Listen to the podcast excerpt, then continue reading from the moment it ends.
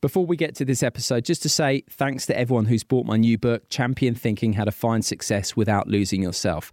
Published by Bloomsbury, the response has been terrific. It's an Amazon bestseller, it's been top 20 in the airport charts consistently, and the reviews have been terrific right across the board. And if you like this episode that you're about to hear on Flow, you'll be sure to enjoy Champion Thinking head to my website, simonmundy.com or Amazon, Waterstone, Smiths, places like that to get your copy. Ryan Reynolds here from Mint Mobile. With the price of just about everything going up during inflation, we thought we'd bring our prices down. So to help us, we brought in a reverse auctioneer, which is apparently a thing. Mint Mobile unlimited premium wireless. Ready to get 30, 30, bit to get 30, bit to get 20, 20, 20, bit to get 20, 20, bit to get 15, 15, 15, 15 just 15 bucks a month. So, Give it a try at mintmobile.com/switch. slash $45 upfront for three months plus taxes and fees. Promo rate for new customers for limited time. Unlimited more than 40 gigabytes per month. Slows. Full terms at mintmobile.com. Many of us have those stubborn pounds that seem impossible to lose, no matter how good we eat or how hard we work out. My solution is PlushCare. PlushCare is a leading telehealth provider with doctors who are there for you day and night to partner with you in your weight loss journey. They can prescribe FDA-approved weight loss medications like Wegovy and Zepbound for those who qualify. Plus, they accept most insurance plans. To get started, visit plushcare.com slash weight loss. That's plushcare.com slash weight loss.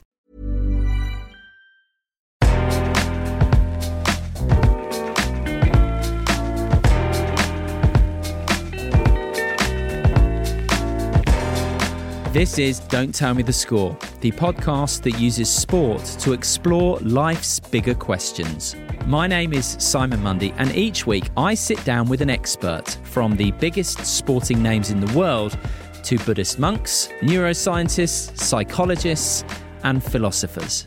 We discuss a theme that tells us something insightful and important about life and how best to live it. From the importance of self acceptance to facing addiction and developing resilience, right through to getting your circadian rhythms in sync and how to sleep better. Sport is a metaphor for life, and in this podcast, I aim to prove that right. I always like hearing from you, so the best way to get in touch is via my website, simonmundy.com, or I'm at Simon Mundy on social media. In this episode, I'm talking to the legendary jockey Frankie Dettori about positivity.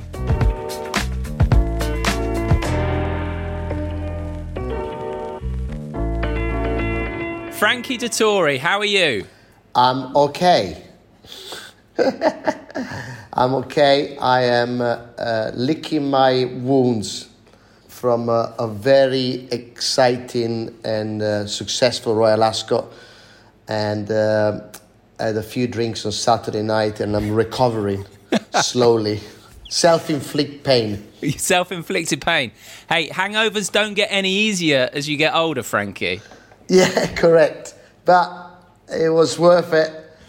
Uh, we uh, we had a few people around on Saturday, my kids, my wife, and some friends, and just uh, looking back at what a great week I've had at Royal Ascot. So uh, I'm trying to enjoy it.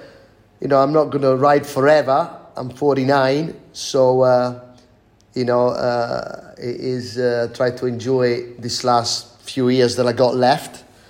And uh, yeah, amazing, amazing. I mean, it was an incredible week.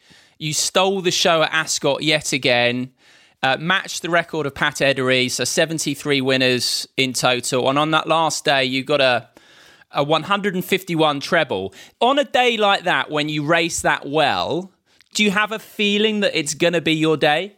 Well, I, uh, you know, I, I went into Royal Ascot on the Tuesday thinking, well, I've got some decent rides. Uh, and uh, but you know everyone uh, going in, goes into it thinking the same. Uh, you still have to ride them. You still have to win. And I go into the last day. I thought, well, you know, it's, it's a big day. It's three Group Ones, uh, and I got three chances in all three of them. And uh, and then you know, I, I needed to ride three to win the to to win the top jockey. So when the first one went in, I thought, well, now it's possible. I need two more. And then, uh, as it happens, it, it, it was, it, it, yeah, yeah, it, it did. Um, I, I missed the crowd. I think if the crowd was there, they probably would have knocked it down. I'll be honest with you, because you know you know what people are like on a Saturday.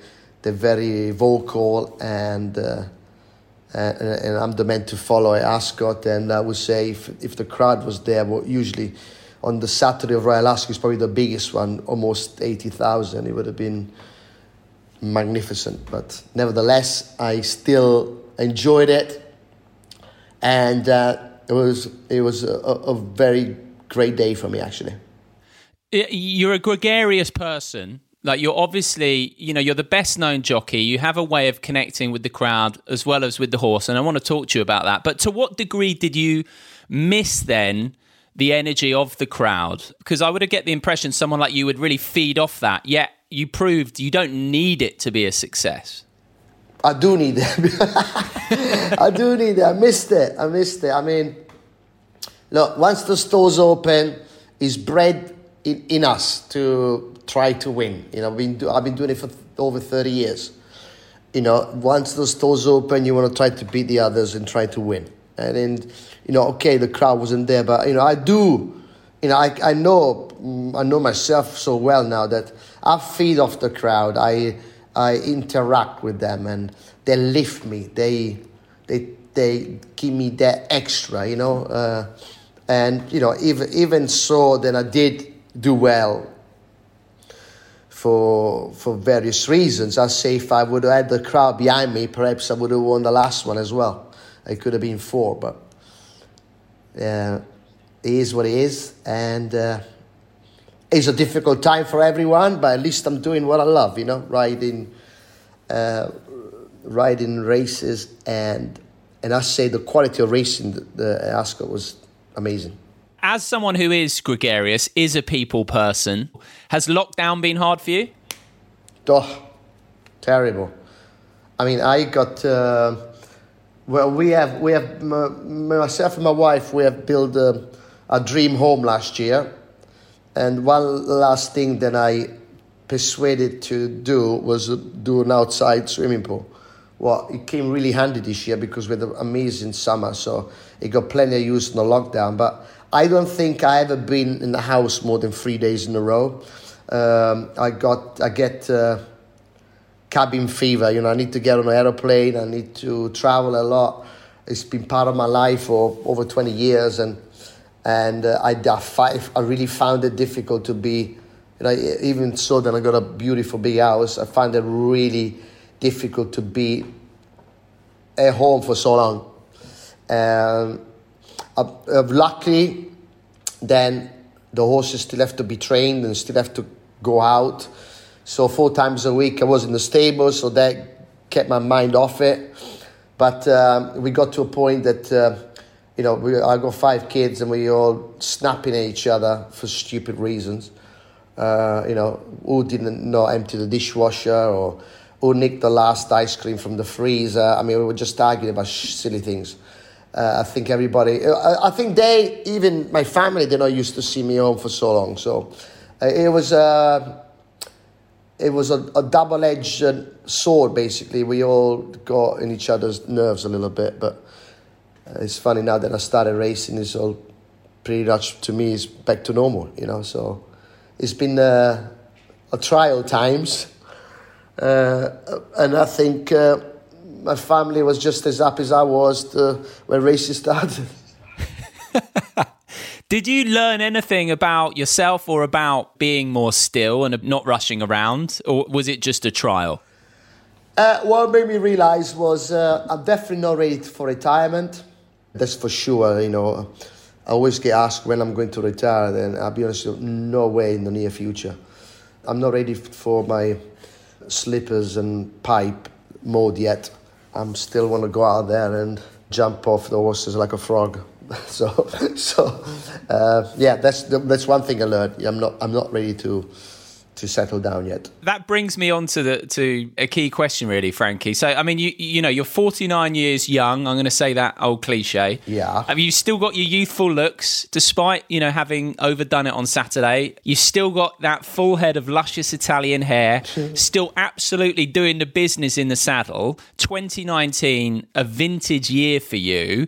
You know, there are lots of greats currently in various sports who do really well late in their career, but there are few who are doing as well as you, you know, did last year, did last week. What's your secret to this power and skill and success you're having in longe- in your longevity and to what degree is it related to your outlook on life? Well, I don't feel 49. Jamie Spencer accuses me of dyeing my hair. Well, I haven't done yet. I'm, I'm I never, never will probably. Uh, I'm very lucky in that way. I believe the, the, the biggest skill in this world is stress or worrying. I've always been a happy-go-lucky person. Obviously, my plane crashed 20 years ago. They made a huge difference on my outlook in life. Uh, I have a, I'm so lucky that I uh, I do something that I love. I love the horse itself. I love uh, the the competition. I love being outside. Uh, you know, it took me 30 years to make a name of myself. I love the people shouting my name. I'm addicted to it. And uh, I need to perform. I need a crowd. You know, like I guess an actor when he goes on stage at the theater, you know, I need that buzz. And I think that's, I guess that's what's kept me young. Uh, and, that, and that's perhaps why I've I haven't lost my chair and it's still, it's still brown at the moment with a couple of grey coming through. So I think that's, uh, you know, most of it, you know, that uh, I, I have a good positive outlook in life and I'm very lucky to do what I love, you know. Yeah, and we'll come back If that makes sense. Yeah, absolutely makes big sense. So we'll come back to a couple of things you mentioned there, and, and clearly doing something you love and being grateful are key things, and they've shown that they are key elements in, in people who do live a long and happy life. And then we'll, we'll come back as well to that episode that happened to you 20 years ago that changed changed your outlook. But let's go back even further. And what you've been here in England for what nearly 35 years now? Is that right? Correct. I came here in uh, 85. Uh, July 85. It'll be 35 years in July. 35 years. When you came over, you didn't speak particularly good English or any of that. Was it hard when you came over? Did you have to toughen up and become resilient quickly?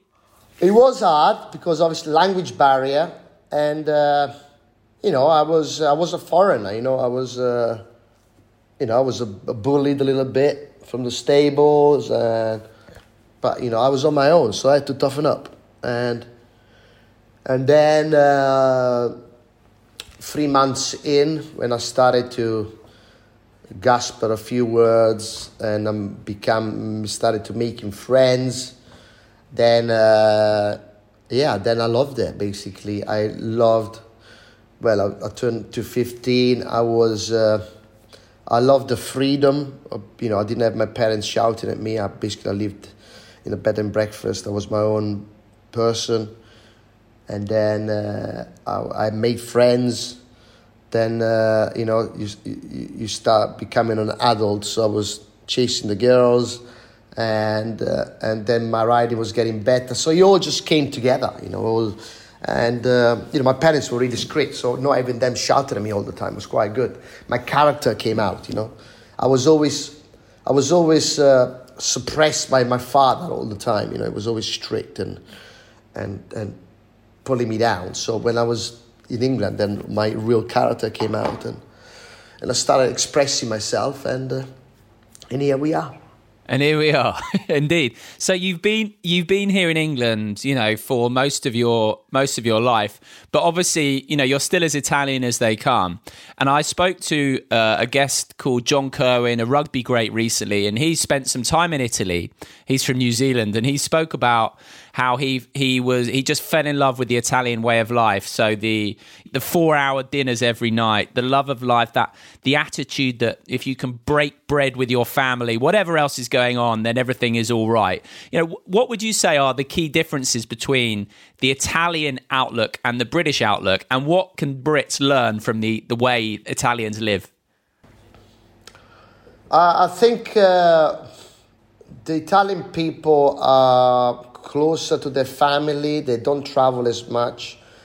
The pace of life is not as fast as England. We are very blessed, and the climate is great. And we the seasonal food that we get for the four seasons. A lot of life revolves around being together, uh, lunches and dinners and holidays.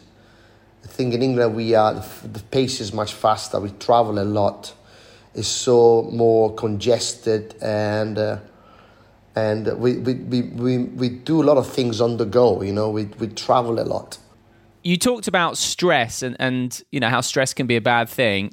Is that slower? More relationship focused way of life around family time, around friends, around food. Is that something, do you think, Britain could learn from? And do you think that as well, the lockdown has may bring that forward a little bit? I really don't know how to explain it. Really, I think uh, the, the way that we, we do behave in England is it just didn't happen just one generation. It's, I guess it's been in in this system for many hundreds of years. So you can't change. Even the Italian culture is, you know, is thousands of years old. You know, so you, you, you can't all of a sudden change like this. Uh, but that's, you know, even I changed. You know, I mean, I, I am Italian, I love the Italian system, but I feel like when I do go home now into Italy, after a couple of weeks, I get bored because the, I'm used to the faster pace. I used to, you know, so I'm trying to combine the two, but I guess if I go back to Italy full time, I'll probably go back to my old ways. But at the moment, because I live this English lifestyle, I you know, I, I'm, I'm, I'm become more English than Italian. So is you, it's very hard to really uh, explain or to, to make people change. You know, so. Uh, yeah, sure. Every so it's, it's you know the Italian. You know, I'm, I guess I'm trying to combine the two. So. Yeah. Try try to get the, the, the best of both worlds. Exactly. Now, when you did come over here and Luca Cumani took you under his wing, and he said you had been living with your uh, grandmother before you came, and he said that you lacked discipline. How true is that? And how did you learn to be so disciplined thereafter, or be become disciplined? Well, listen, I was 15. I was wild. I mean, nobody could tell me what to do. I was like breaking every rules there was to be broken. But you know, I was I was just a kid basically. I mean, discipline comes with uh, with uh, uh, do you say when you when you have responsibilities. And when I, I think it started when I started riding, I realized that you know I am riding in important races. I have to ride. I ride for important owners, and that's that's when you really realize you know you have to grow up. Uh, so I think comes with the responsibility discipline. You know, once you realize that you know is is important. You know.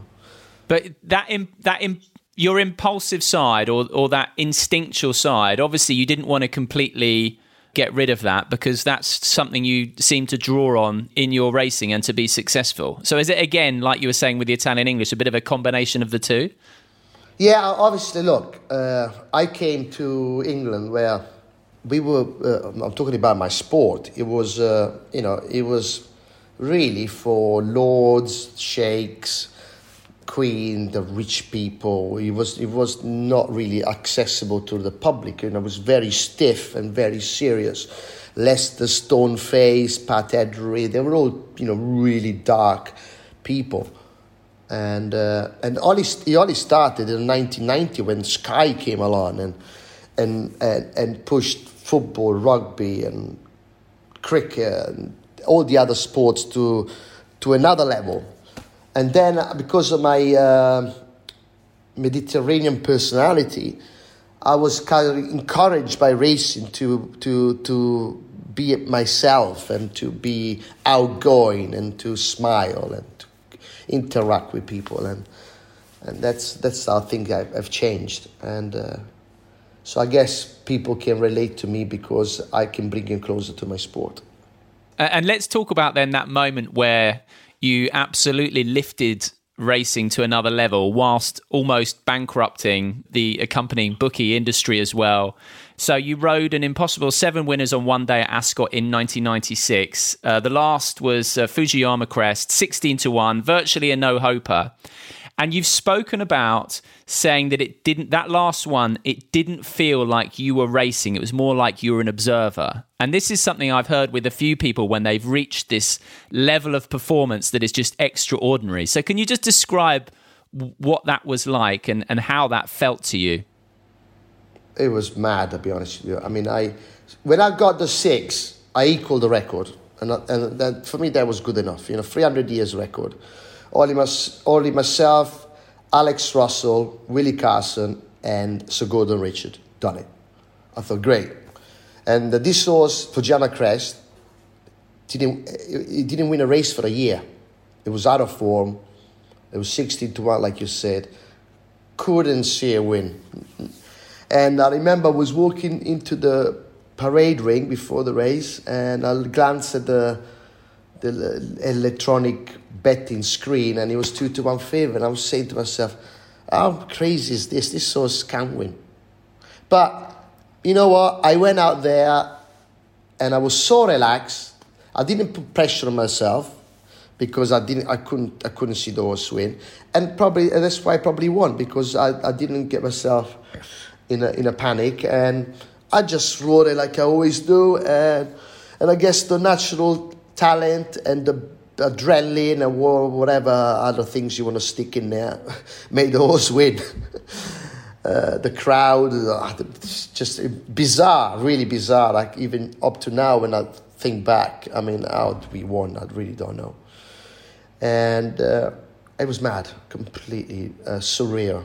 Did it feel, you know, almost, I don't want to put words in your mouth, but almost otherworldly, almost mystical, like you were connecting with a bigger force. Was there that sense of that? I felt numb actually. I felt I didn't feel like I was felt like I was there, you know, but I wasn't there. I, you know, it's very hard to explain. I was, uh, I mean, the whole, you know, that three hours of my life was an absolute madness.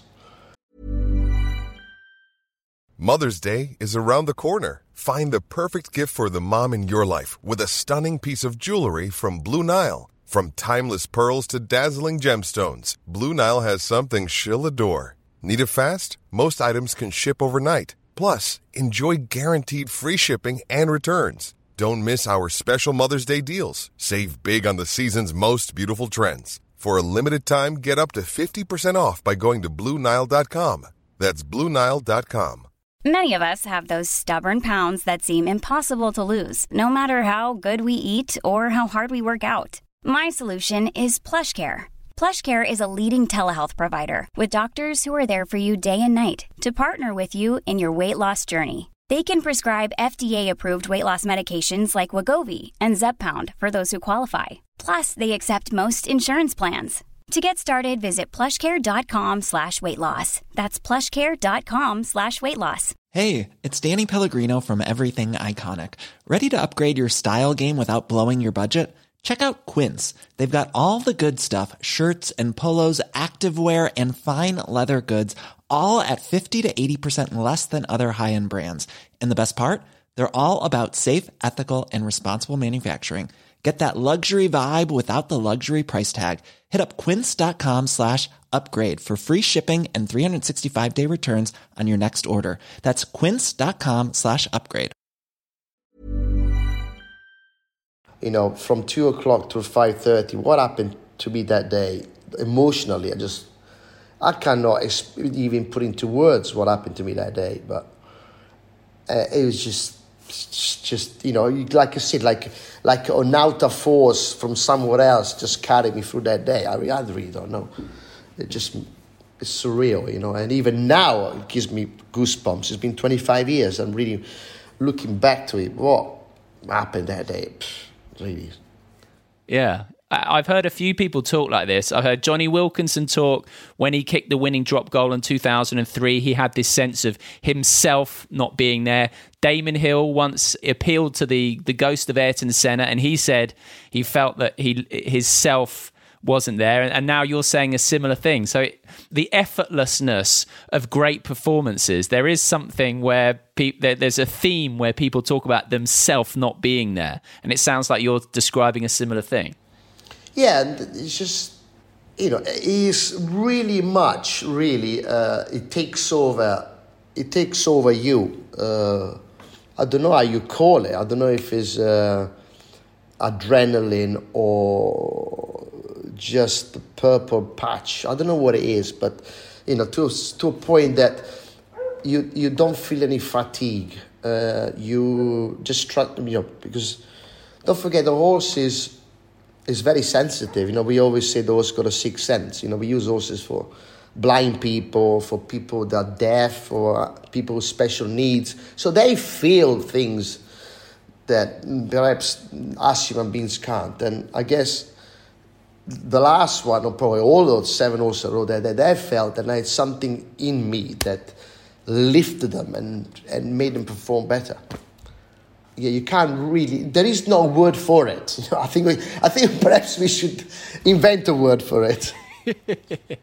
um, and you talk about the importance of that connection with the horse that you just mentioned. That they sort of pick up um, on on how you're feeling um, and you know, I when I've heard you talk about this, I think about, and, and, it's quite sad, but Christopher Reeve, obviously, when he had his accident, he said that yeah. for a moment he lost. Uh, he was th- in the future. He was thinking about a jump, two or three jumps away, and the horse sensed it, and the and the horse stopped. So clearly, the connection between the horse and yourself is absolutely crucial as someone who as well connects with people so well, what's the difference between, or the similarity even between connecting with people and then connecting with the horse like you did to win that incredible seventh? Well, we we got we've got a language barrier. Obviously, that's a start. Uh, they they you know like I said they go, they're very very sensitive. They pick up in a lot of things. Uh, I mean, I forever try to surround myself with positive people, try to have a, uh, you know, our nice, positive outlook because those picks it up. So if I go to the races that I'm negative or I've had an argument with my family or something is bothering me, always picks it up but it doesn't perform. So I'm trying to have a good frame of mind so I can transmit it to the horse. But there comes a lot of things, tone of voice, your body language, and those feels it. And uh, where we, we, we use words to interact with one another as humans, with the horses is different. Like I said, body language, you know, uh, they, they, they smell it, they can feel it, that you know they can touch it, you know. But they say with even with people, you know, roughly 80, 90% of communication is non-verbal, is about body language. So there probably is more of a similarity. Obviously, we're stuck up in our heads and think too much, but we do pick up on on people's energy. How much is um, authenticity and vulnerability then important to that relationship with the horse? It is very important. You know, don't forget. Um, know, like uh, every you know, you can't pigeonhole one horse the same. They're all different. Uh, I remember when I when I started to work for Luca Cumani as a kid, he said to me, "You have to find the key for every horse, and every horse got a different key." So you know you can bully the one that needs bullying. You uh, you have to reassure the ones that lack confidence. Uh, you have to find you have to find the key for every one of them because at the end of the day, if you're not if you're not together, you're not going to win. Simple as. So you have to be one. Me and him or her, we have to be one because you know, the horse doesn't read the paper. He says, oh, today the derby is one and a half mile. He, he hasn't got a clue. So he's, he's got to he's got to trust me to say, slow, let's slow down a little bit here. We're going too fast. And at the end, come on, let's go, let's pass these because the race is nearly finished. And you can only do that if you have the complete, utter trust of the horse. And that's the difference between winning or losing. Amazing. You, you have you have to, you know, like I said, you have to have the almost um, trust of you uh, because uh, because you know otherwise you won't work. I know it's, it's, it sounds complicated, but it's not. it makes sense. Uh, uh, the Italian way of being, which is more emotional, which emotions are a bit closer to the surface. So if you're angry, you, are angry. You don't sort of suppress it in the way like British people or other other nations do. Does that help? Well, I, I am I'm the world's worst. I mean, I show my I can never play poker because I'm up one minute and down the next. I can, you know, I I wear my emotion on my sleeves. I mean, I cry watching TV. I mean. I mean, like last year when I got beaten in Abo, she was she in the arc. That was the third race, and I had another four races after that. I mean, my lip was dragging on the floor. I had to pick, pick myself up. So I, am the world's worst about that. But uh, I, I, I think the Mediterranean people, not just the Italians, the Spanish or the Greeks, so we we are more emotional, we express our emotion a lot more than we do it in, in Britain. And I, I can't change that. Sometimes I wish I couldn't do that, but hey, it is what it is. Unfortunately, I'm like that. But it, enables the emotions to move through a bit quicker, you know? Yeah, it's, it's probably true, you know. Uh, it's, it's, sometimes it's bad, but sometimes it's more fun. yes. You mentioned Epsom, the Derby, the Wimbledon, the Super Bowl, the Open of racing. Is, is that fair? Is it on that level to you? It is. You know, we in any sport you got a pinnacle of event. You got the Monaco Grand Prix, you got Wimbledon, you got the Super Bowl. So every sport's got their ticket. You know, the blue ribbon for us is the Investec Derby. When you start as a kid, for example, of me, you know, do you want to win the Epsom Derby? It is is the race. Uh, we, we'll say we, I, I don't, racing for 350 years are breeding thoroughbreds to win that race. End off. So he only comes once a year. The Investec Derby is an event, and uh, and and that's what people are racing horses for to win that race. Not unfortunately, it, it goes down to maybe 14 or 20 runners. But when you think about it, it's, it's 8,000 horses, 10,000 horses in this country.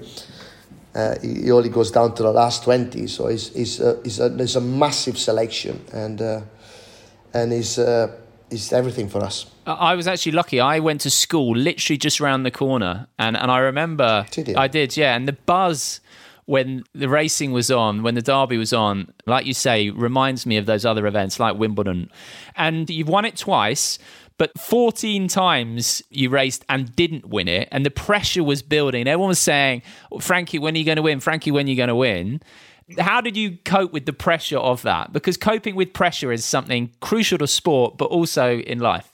Well, it was look, it's you know five, six, seven, eight, nine, ten times, and uh, and uh, so basically, you know, it was getting tiring to hear the same story. Oh, why you haven't won the derby? You won everything else. And, you know, and unfortunately, it only comes once a year. You, know, you only get one shot. And um, it got to a point that when I got to the to the last the year that I won, that I, I had, you know, I was, obviously, it was obvious to everyone that I had, uh, I, was my, my best chance. And uh, I had um, I, I, did a press conference, I think ten days before, and I said, "Listen, uh, let's let's uh, you know let's get it over and done with, and leave me alone because you know I don't want to ask questions for the next ten days." You know. So when you did win, what was there a case of surrender? What was it? It was a relief. I'll be honest with you. I'll be honest with you. I didn't really enjoy it. I know I won, and but it was a relief. You know, it was like a big weight off my shoulder. It was much better the second time because I was 44 uh, and my kids were older and uh, to a point that I can tell you up to this day is probably the most emotional I ever felt after a race. Really? Amazing. Yeah, I mean to a point to a point that my body felt like jelly, like I didn't have any energy, and it was mm, yeah really really uh, emotional, exciting. Yeah, I, I think that was the biggest thrill I've had after a race. So if you were then when Golden Horn won in 2015. When I think of great sports people, there's something about the number three that's got a ring to it. You're bang in form. You said winning number two, your body felt like jelly. Your kids were there. They had the banner. Yeah. You know, if you were to win number three this time, what would that mean then? I'm looking forward to it. I'm gonna ride in one of the favorite called English King, the same owner of Stradivarius, Bjorn Nielsen. I'm excited about that and uh, you know I'm older and mature. I don't uh, shaking my boots anymore. Um, I can tackle it uh, like a man and look and looking forward to it. It would mean a lot because I won every classic three times or more, and the derby only twice. So. Uh, it, would be good tick in the box for me, and uh, yeah, it'd be good if I can do it. And, obviously, you know, if you do do it, you know, there will be a journalist saying, "Oh, Frankie, you've you've won this. You know, you've you've completed the set of of hat tricks. When are you going to retire?" So, are you ready for those questions? I told you 20 minutes ago. Then after the lockdown, I'm not ready to retire. it's not me. It's not me. It's those other people who will be saying it, Frankie. What will you say to them? I mean, you put out a message now. Uh, no way. No no, no, no, no, no, Okay, let's talk about some of the, the lessons then, Frankie. And I think actually that kind of hints to it. I heard someone ask you if you ever had a five year plan. And you laughed and said, I plan as far ahead as seven o'clock tonight. So you're very much someone who lives in the present. Is that fair? Yeah, I'll be honest with you. Basically, you, you just imagine yourself, you are on the treadmill at uh, 14k an hour speed. That's going pretty slick for 30 years. And at the moment, I want to stay on it. And one day I'll have to get off it and I'll have to readjust myself to live a different life, you know, because. But at the moment, I love it. I like, I like living in the fast lane. I like to go fast. This has been part of my life. But it will come a point that I'll have to change. But at the moment, I'm not ready for it. What, so the, the plan, there is no plan. You know, I'm, in my sport, I'm one fall away from planning. You don't know. So at the moment, I'm healthy, I'm in demand, I ride the best horses. I work for a guy, John Gosden, who is my father figure, is my mate. He, he uses me like Ferguson used to use uh, Ole Solskjaer. Just puts me in the last 20 minutes I just do the easy tap in goal and walk out off the pitch. That's all and perfect. So he says he saves me uh, mentally and physically. Um, he's got the best horses at the moment. Like I said, there is no plan, but it will. You know, I'm I'm not going to ride forever, of course. I, I know that, but I don't want to think about it at the moment. And everybody keeps on telling me what are you going to do after. I really don't know.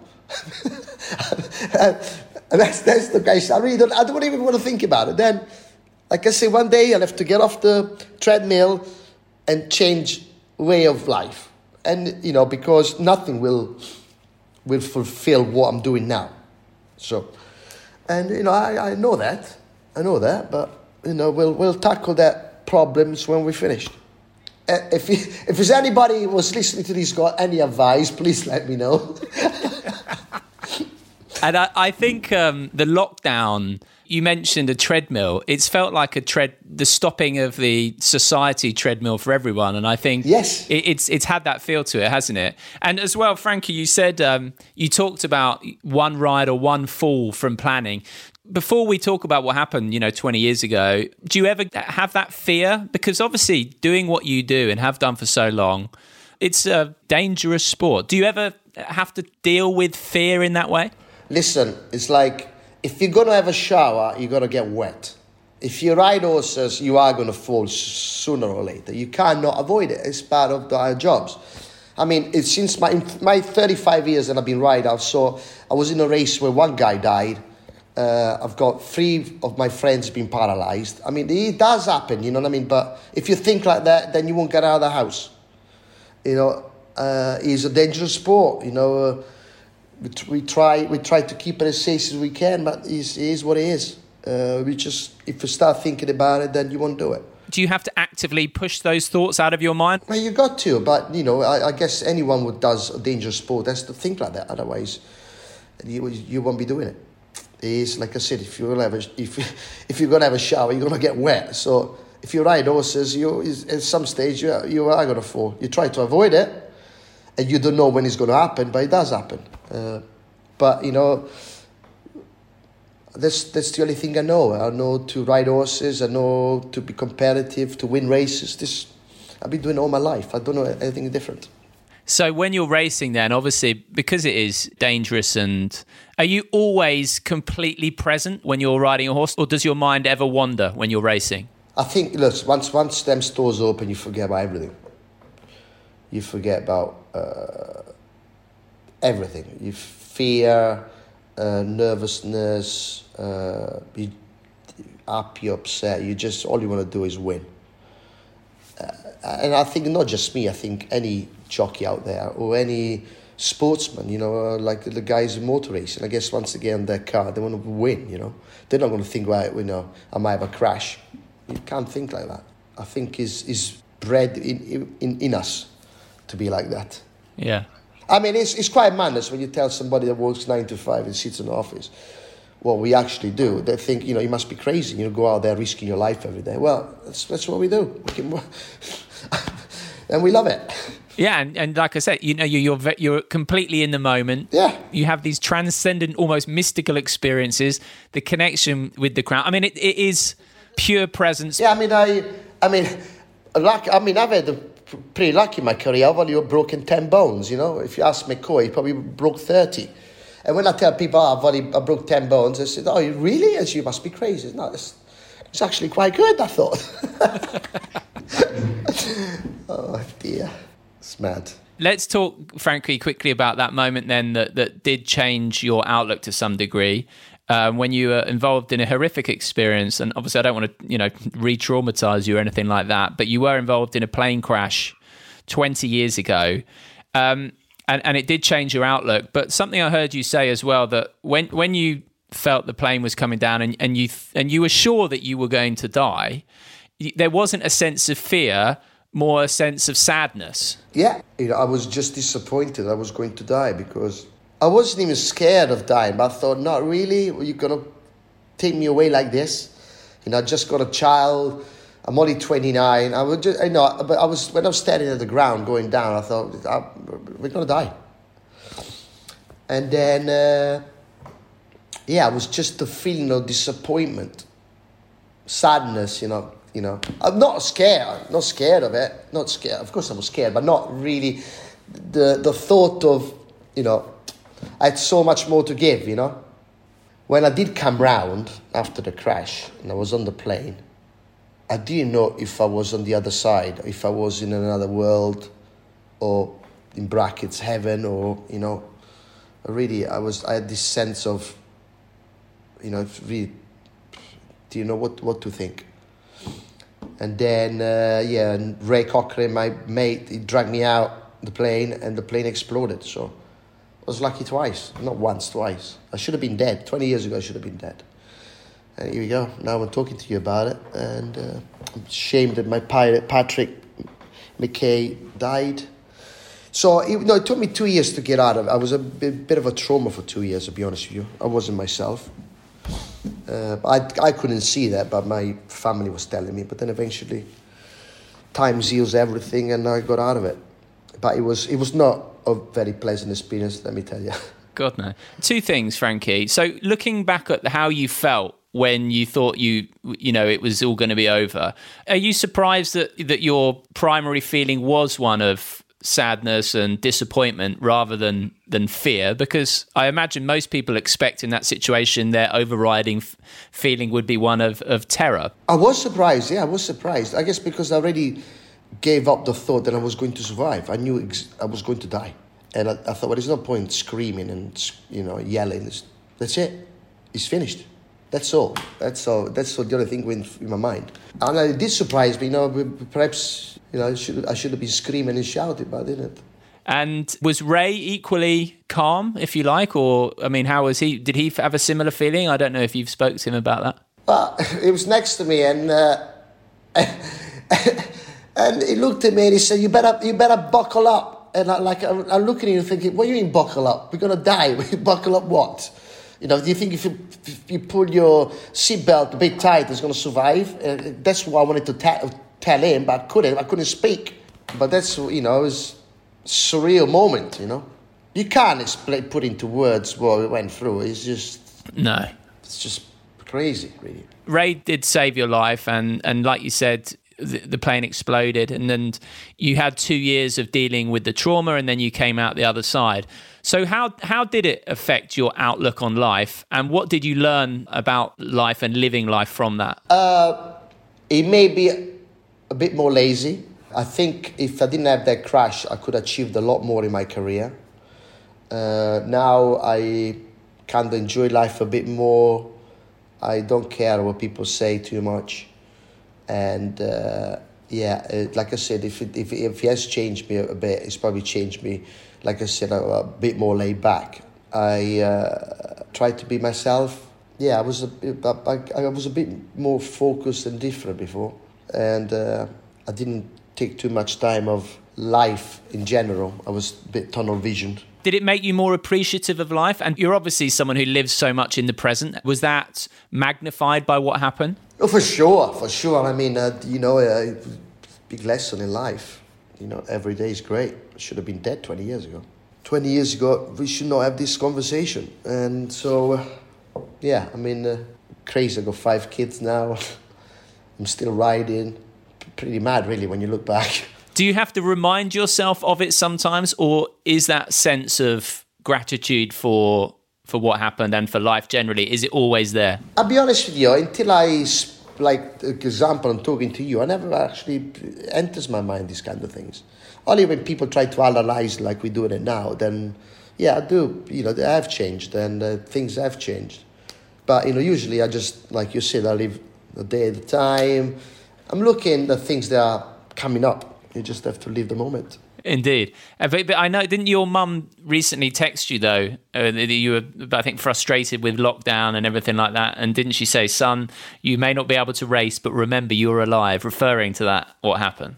Yeah, you know, mum. Uh, so mum, mum had to be careful because she had uh, pneumonia ten years ago. So if she gets the COVID, she might not see it through. So uh, yeah, I mean, she uh, kind of she has to be really careful. So it's it's always kind of frightening having that thing in your mind that you know if you if you if you catch the COVID, you're not going to make it through. So it must be very hard for her to live like that. Yeah. And so we kind of both try to reassure each other. Obviously, I, was, I should have been dead 20 years ago, but I'm not.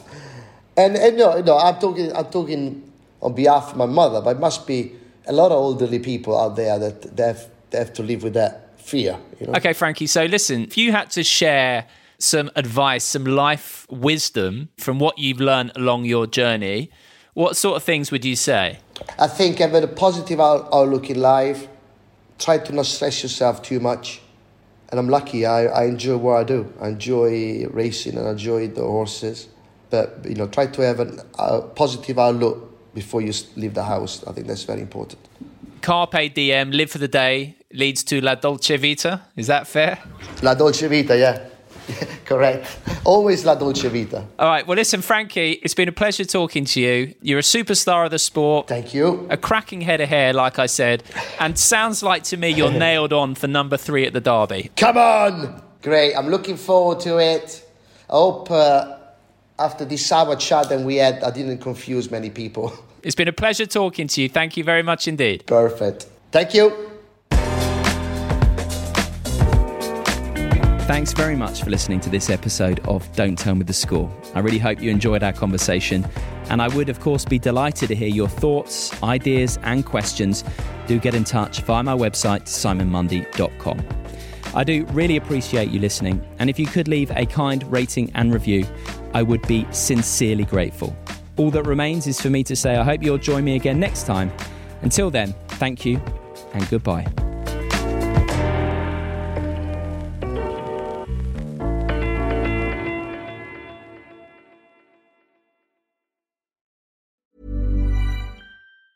Hi, I'm Daniel, founder of Pretty Litter. Did you know cats tend to hide symptoms of sickness and pain? I learned this the hard way after losing my cat, Gingy. So I created Pretty Litter, a health monitoring litter that helps detect early signs of illness by changing colors, saving you money and potentially your cat's life. Pretty Litter is veterinarian developed, and it's the easiest way to keep tabs on your fur baby's health right at home. Go to prettylitter.com and use code ACAST for 20% off your first order and a free cat toy. Terms and conditions apply. See site for details. Planning for your next trip?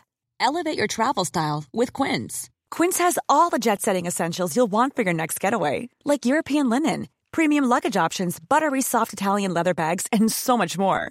And is all priced at 50 to 80% less than similar brands. Plus, Quince only works with factories that use safe and ethical manufacturing practices. Pack your bags with high-quality essentials you'll be wearing for vacations to come with Quince. Go to quince.com slash pack for free shipping and 365-day returns. Confidence starts with loving who you are. And when your skin feels nourished and glows on the outside, you naturally radiate confidence from the inside. Give your skin a glow up with Osea's clinically proven Mega Moisture Duo. This ultra hydrating body care features two of Osea's best sellers, Undaria Algae Body Oil and Undaria Collagen Body Lotion. These seaweed powered heroes use skincare level ingredients normally reserved for your face for results you can see and confidence you can feel. Osea has been making clean, clinically proven seaweed infused face and body care products for over 28 years. This luxurious skincare is vegan, cruelty free, and climate neutral certified, so you never have to choose between your values and your best skin. Glow from the inside out. Get 10% off your first order with code GLOW at OseaMalibu.com. That's O S E A Malibu.com code GLOW.